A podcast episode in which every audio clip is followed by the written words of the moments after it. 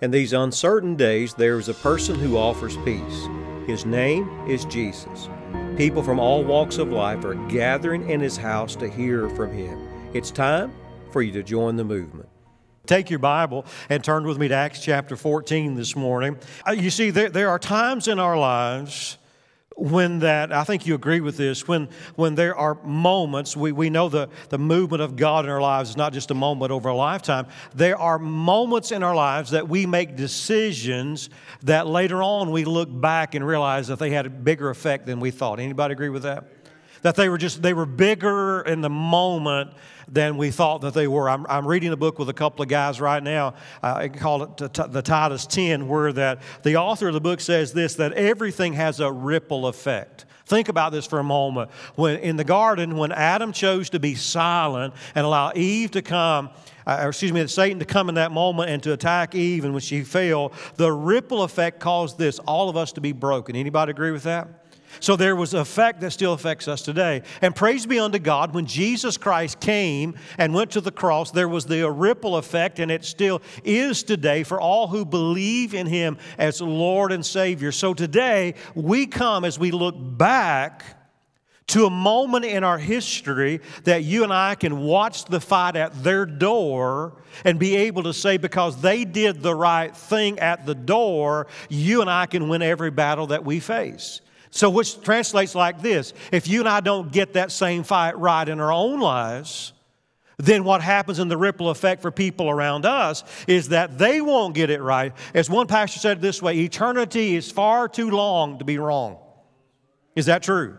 Eternity is far too long to be wrong. So with that said, let me dive into the text. The Bible says, chapter fourteen, verse twenty-four, the Bible says, then they passed through Pisidia, that is, that is Paul and Barnabas. Remember, they were on mission as they were taking the gospel to the nations. They came to Pamphylia, and when they had spoken the word in Perga, they went down to Atala, and from there they sailed to Antioch. You say, well, what's the benefit in that? Here's what it says, where they had been commended to the grace of God for the work that they had fulfilled. Now, in my Bible, you can't see it. They may be able to camera in, but I, I vertically wrote this word in my Bible right here, home. They were home. You see, they'd been out on a, on a movement of God, and now they were coming back. I don't know about you, but boy, I love to go home. Now, home is where Sherry is. Home is where my family is. And home is with you in the church of the Lord Jesus Christ. I love to be home because there's peace in our home because of Jesus Christ. But I realize today that for some of you, and maybe for many watching online, that, that maybe right now there is a fight at your door, or maybe there's a fight in your heart. I don't know where you are in your life today, but I'll tell you this, that I live in a city that for many people, they are in hell's kitchen. I'm living in a county, and I'm living in a state, and I'm living in a nation, and I'm living in a world where that it is hell's kitchen. But I've got good news for you, that in my home, we know the right thing, and the right thing is Jesus Christ. And because we are a part of a movement of God, we have the ability to defeat hell when it comes to the door, when it comes inside the door, and we have the answer for the hell in the world. Can I get an amen in the house of God? So this was the New Testament church, and the Bible says they gathered together when they came back. Can you imagine the, the praise reports? Can you imagine the reports that they must have been given? It must have been mission night. When I when I first came to Jackson uh, ten years ago, we were only doing one mission per year outside the church. We were going to Honduras, and I can remember on Sunday night when they'd get back, everybody would be there, and they, nothing wrong. It was a great time. Everybody on the team, Miss Bonnie, would get up and say a little something about what they did. I purposed in my heart that we would become a church that not just one weekend a year, but every weekend, all fifty-two and three hundred sixty-five days a year, that we would be a people of the church that would always be on mission. And can I tell you, nine and a half years later, there's never a week, or mostly never a day, when the sun goes down that this church is not out there ministering to the Lord. And I just want to give the Lord a praise this morning that this church is, is leading the way. And I thank you for you in all that you do locally, nationally, and globally. So imagine as they gather together, look what verse twenty-seven says, and when they arrived, and they gathered the church together. The scripture says here, they, they reported how that God had opened a door of faith to the Gentiles.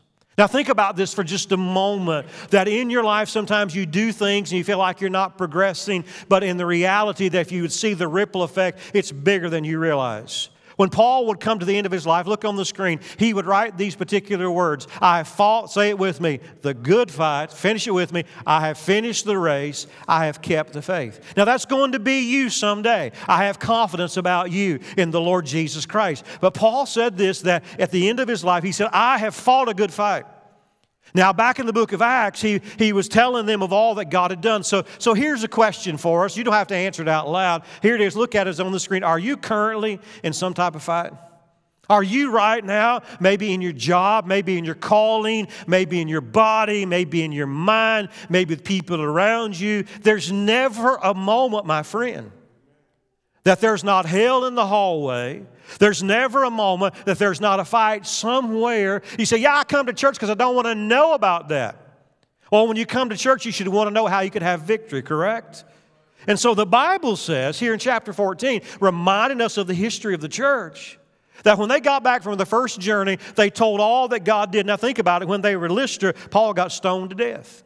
Wherever he went, there was battles. But he didn't talk about the, the pain of the battle. He talked about the prize of the battle.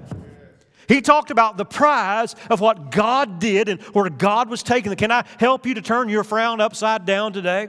To turn it upside down today and to know this, that because of Christ, that you are winning a battle. And the Bible says here that the door was open. Now think about the door for a moment.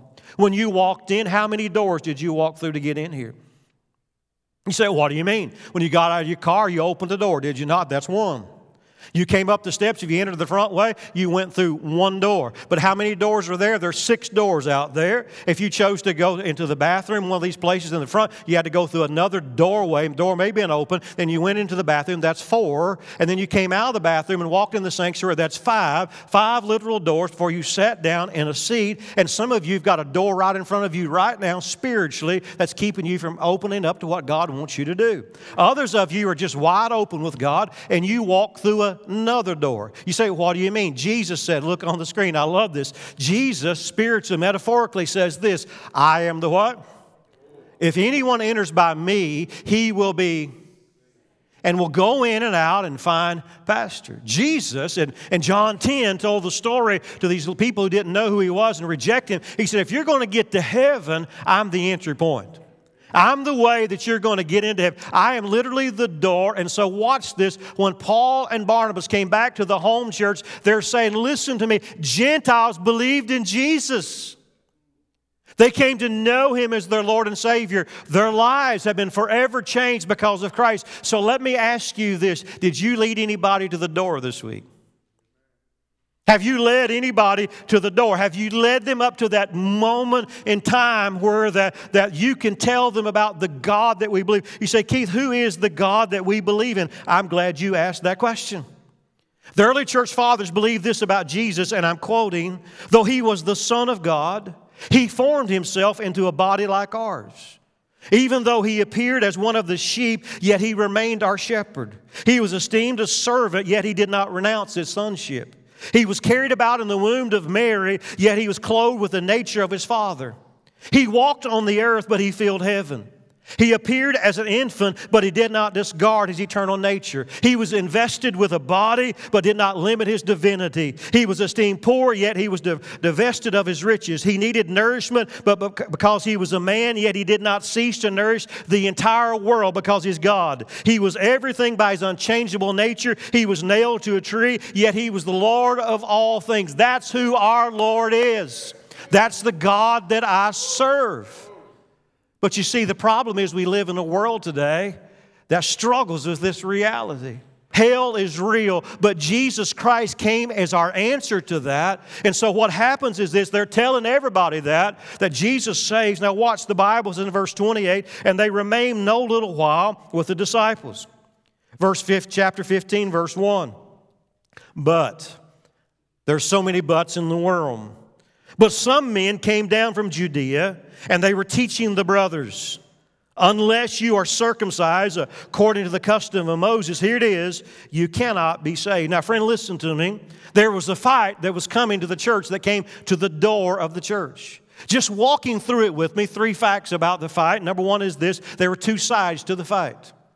There were two sides to the fight. Some of them said this, that Jesus is enough. This was the fight. Now think about if someone came up to you and gave you an ultimatum. If someone came up to you and gave you the, the absolute. Now being a, a good American, as many of you are, that no, ain't nobody going to tell you what to do. Is that right? No amens right there.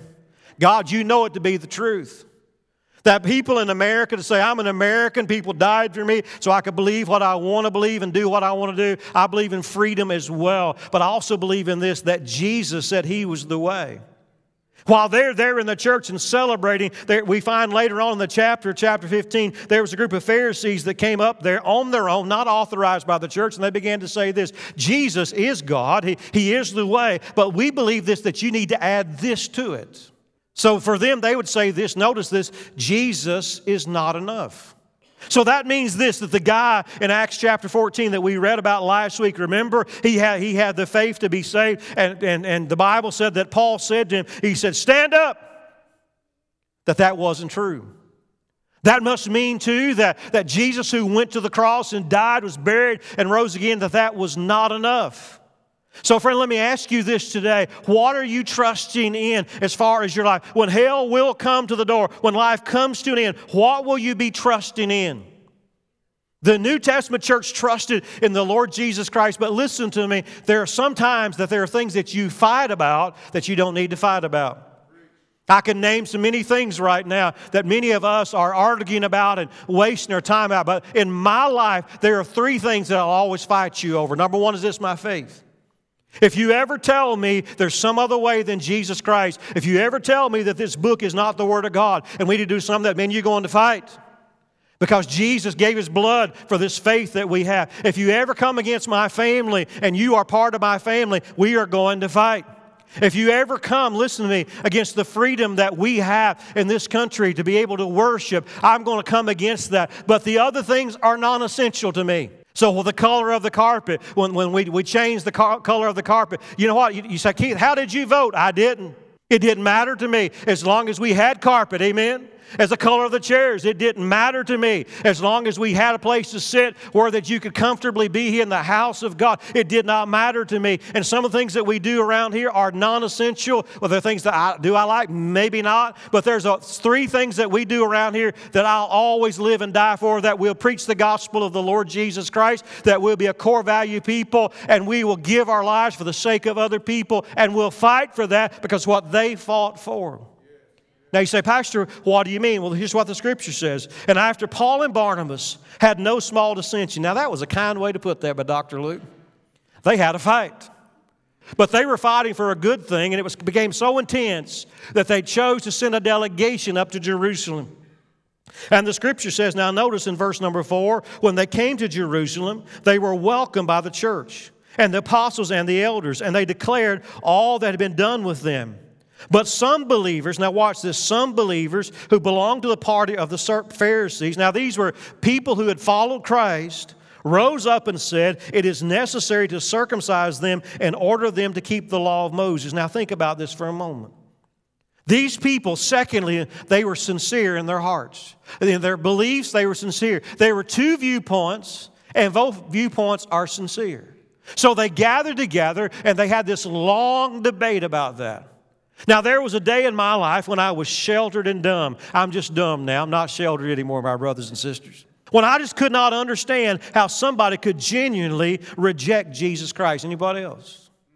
Just couldn't understand how I could be until I began to travel in ministry and, and some of the places that we go. For example, if you grew up in a home that believed in Allah, and if you read the uh, read the Quran, some parts of the Quran talk about the evil of Christianity and how the Christians should die. And if you grew up around that and were told all of your life have nothing to do with Christ, let me ask you this, what would you believe?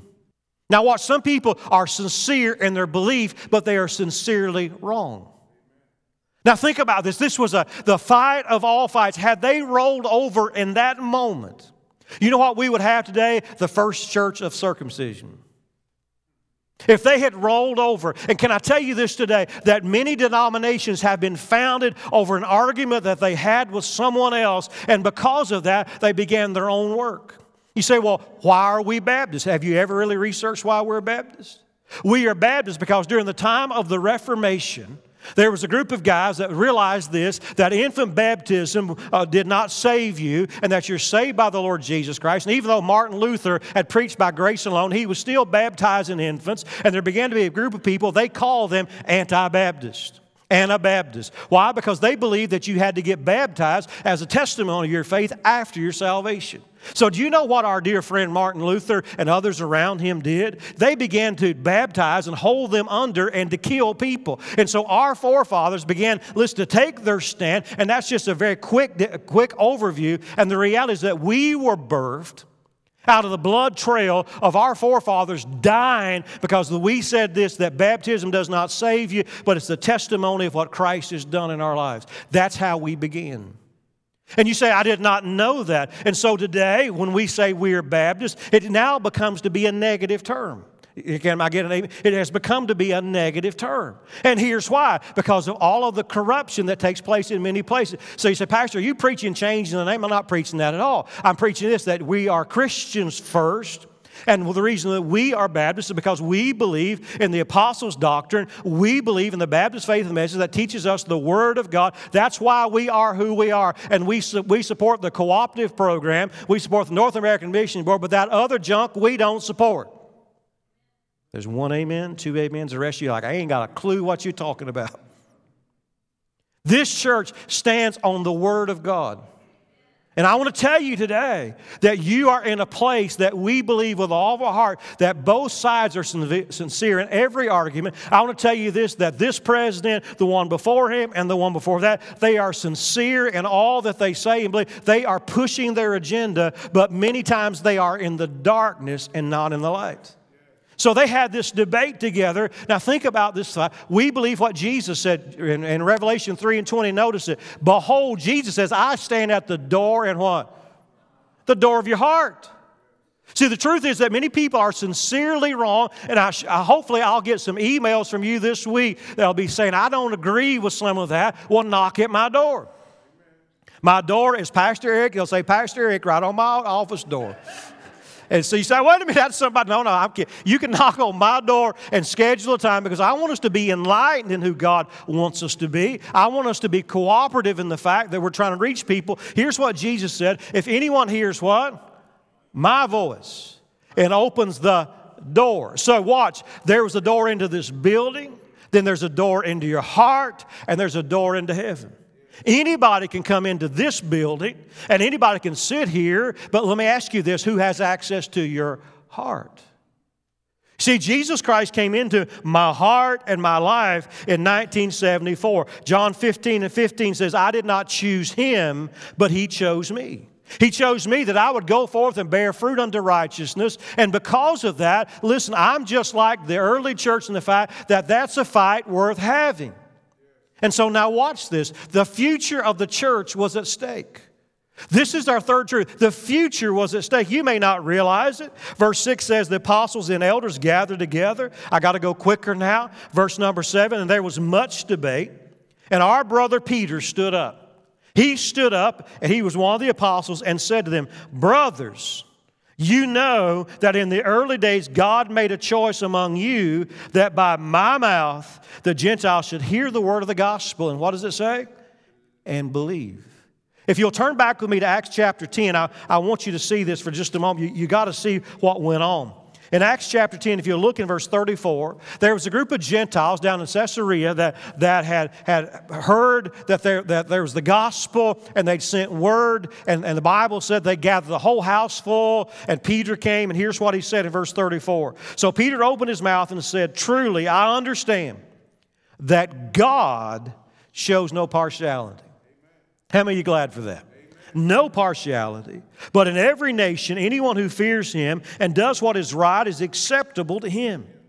And as for the word that he sent to Israel, he preached good news of peace through, through who? Jesus Christ. He is Lord of all. You yourselves know what happened through all Judea, beginning from Galilee, after the baptism that John proclaimed, how God anointed Jesus of Nazareth with the Holy Spirit and with power. He went out doing good and healing all who were oppressed by the devil, for God was with him. And we are witnesses of all that he did, both in the country of the Jews and in Jerusalem. They put him to death by hanging him on a tree. How many of you are with me so far? Yes, now notice, but God raised him on the third day and made him appear. Now notice, not to all the people, but to us who have been chosen by God as witnesses. In other words, Peter is saying, the Jews heard it first.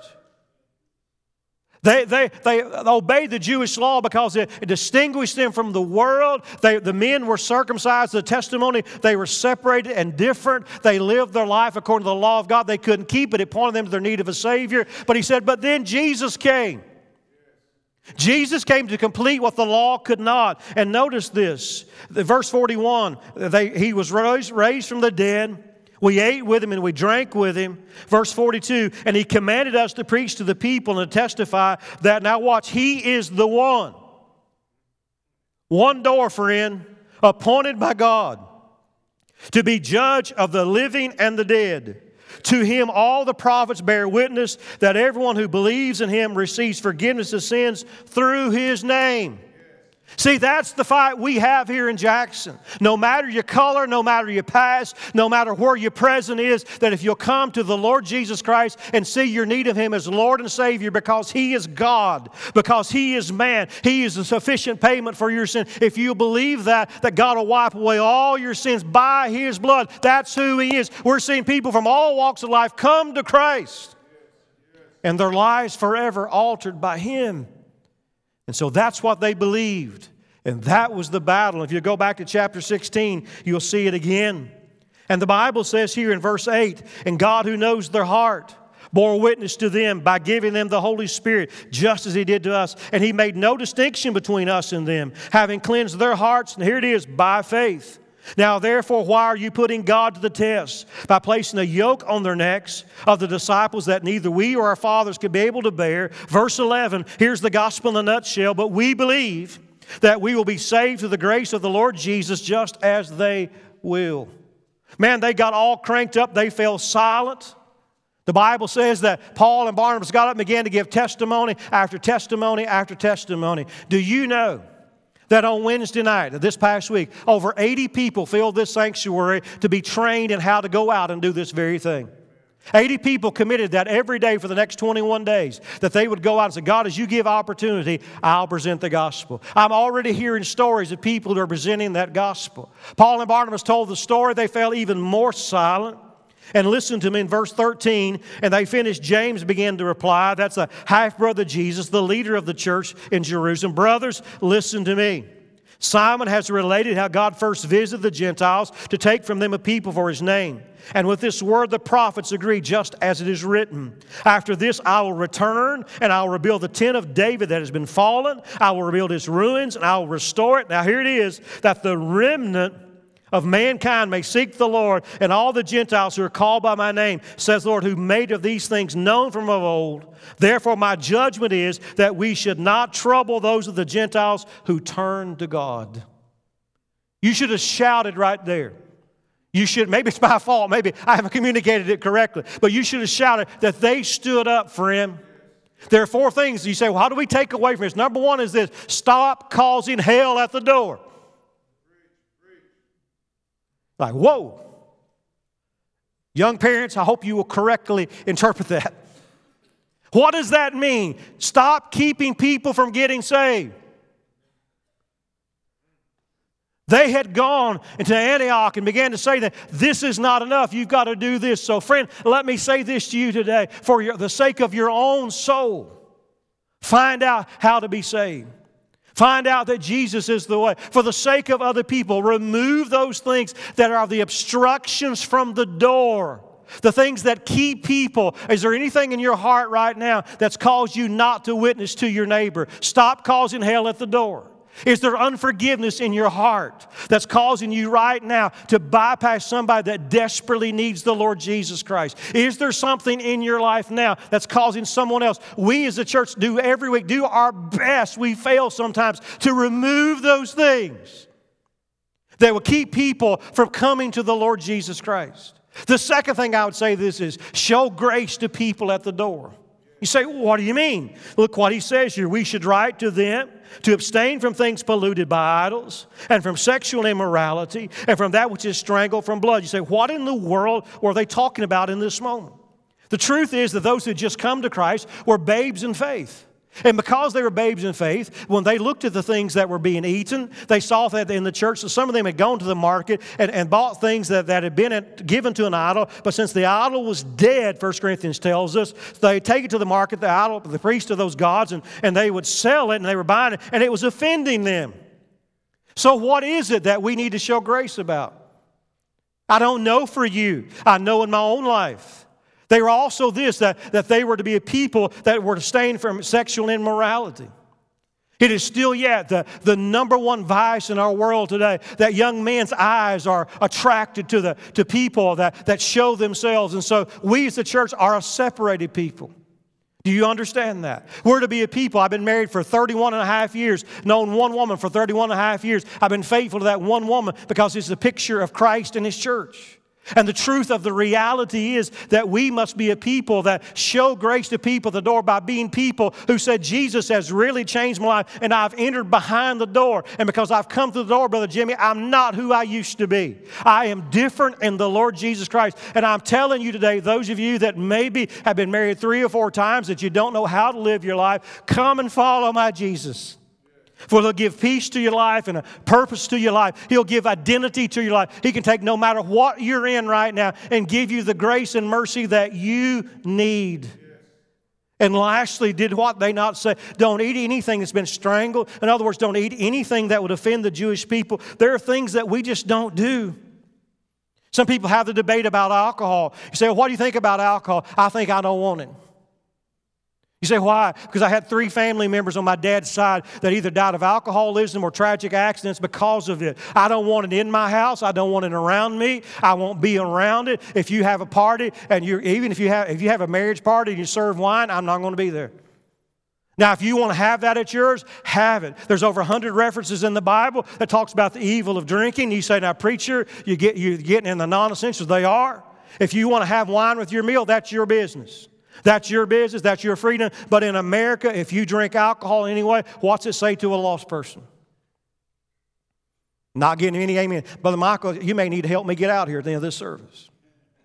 I'm just telling you today, for the sake of other people, there are many things that you could have freedom to do. Paul said, I want to be all things to all people that I might win some. The goal is not I get to do what I want to do. The goal is to get to do what God's called me to do. And there's too much hell at the door of other people's house for me to mess around with things that I don't need to be messing around with. You know what they did? They sent word back now. And when they sent word back, they sent other disciples with him. And when Paul and Barnabas got back to the city of Antioch and told them what they decided, you know what they did? They just broke out in rejoicing. So what would you do, Keith? I wouldn't cause hell to anybody's door. I'd show grace at the door. But you know what I would also do is I would start spending my life growing in my knowledge of the one who's at the door. You say, Keith, why? I can tell you why. If you if you look at what happened in Hawaii and Maui, the, the island this past two weeks, they've been over one hundred confirmed dead, and most likely there's well over one thousand they still have not been able to find. And they said this, that people died in one of three ways. They either died from the fire, or they died from the smoke inhalation inside of their lungs, or they jumped in the ocean and couldn't swim and they died. The debate is, is whether or not they did right by sounding alarm or not sounding alarm. And they said they did not sound the alarm because they did not want to cause all, the, all of the islands to uh, think to think maybe that there was a tsunami or something coming, so because that was what that was particularly for. But people are saying, well, why didn't you sound it also for this? I don't know that debate, but I know this, that it was not just the responsibility of the government. Because people have more than a body, they have a soul. Do they not? And every soul is somewhere when they die, and there's only two places. Usher through the doorway into heaven or the doorway into hell. Jesus died so that you would never have to go through that doorway. And we as a church are called by God to know Jesus so well and so intimately with Him that everybody that you meet, you're going to say, can I tell you about my friend? But lastly and finally, I want to say this to you. If you're without Christ, open the door for the one who's knocking on your door. Thank you for joining the movement. We hope that you would reach out to us at info at jackson f b c dot com with your questions and check out more of our ministries at jackson f b c dot com.